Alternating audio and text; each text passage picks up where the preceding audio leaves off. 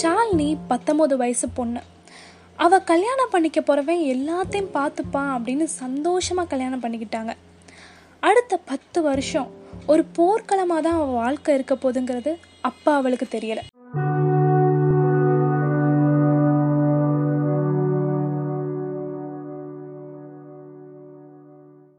Hello மக்களே welcome back to my channel Shalini பத்தொம்போது வயசு பொண்ணு. வாழ்க்கையில் சாதிக்கணும் கெரியரில் சக்சீட் ஆகணும் அப்படின்னு தாட்டே இல்லை. கல்யாணம் பண்ணிக்க போகிறவன் எல்லாத்தையும் பார்த்துப்பான் அப்படின்னு தான் நினச்சிட்டு இருந்தாங்க. காலேஜ் ஃபஸ்ட் இயர் படிக்கும்போது ஆர்மி ஆஃபீஸர் அவினாஷ் வீட்டிலேருந்து ஒரு ப்ரொப்போசல் வருது. நைன்டீன் நைன்டி செவனில் அவினாஷும் ஷாலினியும் கல்யாணம் பண்ணிக்கிறாங்க. கல்யாணத்துக்கு அப்புறமும் ஷாலினி அவங்களோட ஸ்டடீஸை கண்டினியூ பண்ணிட்டே இருக்காங்க. நைன்டீன் நைன்டி நைனில் ஷாலினிக்கும் அவினாஷுக்கும் ஒரு பையன் பிறக்கிறான். அவரோட பெயர் துருவ் அவினாஷ் ஆர்மியில் இருக்கும்போது ஷாலினி அவரோட கால்க்காக வெயிட் பண்ணிட்டே இருப்பாங்களாம். துருவோட மழலை பேச்சை கேட்டு அவினாஷ் ரொம்ப என்ஜாய் பண்ணுவாராம். டூ தௌசண்ட் ஒன் காஷ்மீரில் நடந்த துப்பாக்கி சண்டையில் அவினாஷ் வீர மரணம் அடைஞ்சிடுறாரு. அவரோட பாடியை லக்னோக்கு கொண்டு வந்துடுறாங்க. இந்த விஷயத்த ஷாலினியோட ஃபேமிலி ஷால்னிட்டு சொல்லலை. ஒரு இன்ஜுரி அதனால தான் லக்னோவில் இருக்காரு அப்படின்னு தான் சொல்கிறாங்க ஷாலினி அவருக்கு பிடிச்ச மாதிரி ட்ரெஸ் எல்லாம் பண்ணிட்டு கிளம்பிட்டு இருக்காங்க. ஏர்போர்ட் போகிறதுக்கு ஒரு அரை மணி நேரத்துக்கு முன்னாடி தான் இந்த விஷயத்த ஷாலினிட்ட சொல்கிறாங்க ரொம்ப மனசுடைஞ்சு போயிடுறாங்க ஷாலினி. அவங்க லைஃப்பில் யார் இம்பார்ட்டன்ட் இவங்க இல்லைன்னா வாழ்க்கையே இல்லைன்னு நினச்சாங்களோ அவர் இப்போ இல்லை. அப்போ தான் ஷாலினிக்கு ஒரு விஷயம் புரிஞ்சிச்சா. ஏன் அவர் ஸ்ட்ராங்காக இருக்கணும் இண்டிபெண்ட்டாக இருக்க கற்றுக்கோ அப்படின்னு சொல்லிகிட்டே இருப்பாருன்னு. நம்மளை சுற்றி இருக்கிற நாலு பேர் எப்பயும் அடுத்தன அடுத்தன கேட்டே இருப்பாங்கல்ல? அதே மாதிரி ஷால்னிட்டையும் அடுத்தன அடுத்தன கேட்டே இருந்திருக்காங்க. இதனாலேயே எதையும் விட்டு கொடுக்கக்கூடாது அப்படிங்கிறது மட்டும் அவங்க மைண்டில் இருந்துச்சு. அவினாஷோட ஃப்ரெண்ட்ஸ் எல்லாம் என்ன சொன்னாங்கன்னா ஏன் நீ ஆர்மியில் ட்ரை பண்ணக்கூடாது? அப்படின்னு சொல்லவும் சரி ஆர்மி ட்ரை பண்ணலாம் அப்படின்னு சொல்லிட்டு செட் பண்ணிடுறாங்க. அடுத்த ஒரு கொஸ்டின் கேட்குறாங்க துருவ இருக்கா துருவ எப்படி பார்த்துக்குவ அப்படின்னு கேட்குறாங்க உடனே அதுக்கு ஷால் என்ன சொல்கிறாங்கன்னா என்னோட மையம் என்னோட ஸ்ட்ரென்த்தாக தான் இருக்கணும். என்னோட வீக்னஸாக இருக்கக்கூடாது. அப்படின்னு அவங்களுக்கு ஒரு பதிலடி கொடுக்குறாங்க. இப்போது ஆல் செட் ஆர்மியில் ட்ரை பண்ணலாம் அப்படின்னு ஷாலினி முடிவு பண்ணிடுறாங்க. அதனாலேயே அவங்க படிச்சுட்டு இருந்த பிஜி கோர்ஸை டிஸ்கண்டினியூ பண்ணிடுறாங்க. எஸ்எஸ்பி எக்ஸாமுக்கு ப்ரிப்பேர் பண்ண ஆரம்பிச்சிடுறாங்க. அவினாஷ் இறந்து மூணு மாதத்துலேயே எஸ்எஸ்பி இன்டர்வியூ வருது. அதுக்கு துருவையும் ஷாலினியோட பேரண்ட்ஸையும் கூட்டிகிட்டு அலகாபாத் போகிறாங்க ஆனால் எஸ்எஸ்பி சென்டருக்குள்ளே அவங்க பேரண்ட்ஸ் யாரும் அலோட் கிடையாது. ஸோ பிரேக்கில் தான் பக்கத்தில் இருக்கிற பார்க்குக்கு ஓடி போவாங்களாம் துருவை பார்க்கறதுக்காக. இந்த கஷ்டத்தில் மறக்கிற மாதிரி ரிசல்ட் வந்திருக்கு. அதில் ஷாலினி பாஸ் ஆயிடுறாங்க. இன்டர்வியூ அப்புறம் ஆறு மாதம் சென்னையில் தான் ட்ரைனிங் அட்டன் பண்ணுறாங்க ஃபிசிக்கல் பெயினை விட மென்டல் ஸ்ட்ரெஸ் தான் அதிகமாக இருக்குமா?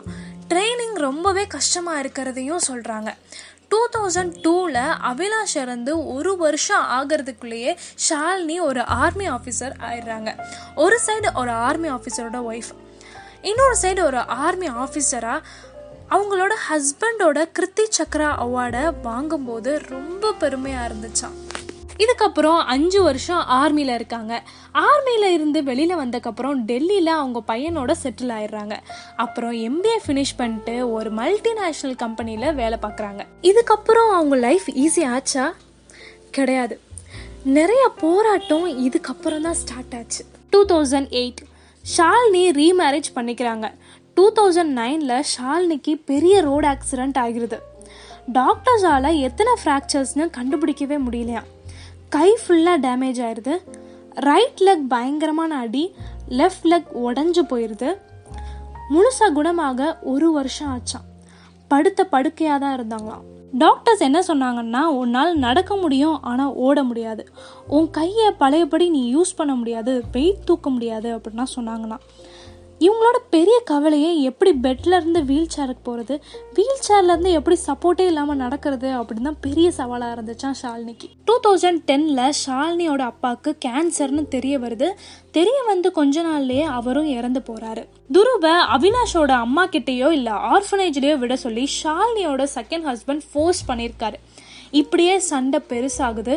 ஒரு நாள் ஷாலினியோட தலையிலேயே ஒரு கிளாஸை வச்சு உடைச்சிடுறாங்க. முப்பத்தி ரெண்டு தையல். உயிருக்கு போராடிட்டு இருந்திருக்காங்க ஷாலினி. டூ தௌசண்ட் லெவனில் இதுலேருந்து வெளியில் வந்துடுறாங்க. டூ தௌசண்ட் செவன்டீனில் இன்டர்நேஷ்னல் பேஜண்ட்டில் பார்ட்டிசிபேட் பண்ணுற ஒரே இந்தியன் ஷாலினி தான். பார்ட்டிசிபேட் பண்ணி குவீன் ஆஃப் சப்ஸ்டன்ஸுங்கிற டைட்டிலும் வாங்குறாங்க. அவங்களோட அவார்ட்ஸ் அண்ட் அச்சீவ்மெண்ட்ஸை நம்ம சொல்லிக்கிட்டே போகலாம். அவங்களோட பையன்கிட்ட என்ன சொல்லுவாங்கன்னா பெரிய வேலைக்கு போகலைன்னா கூட பரவாயில்ல.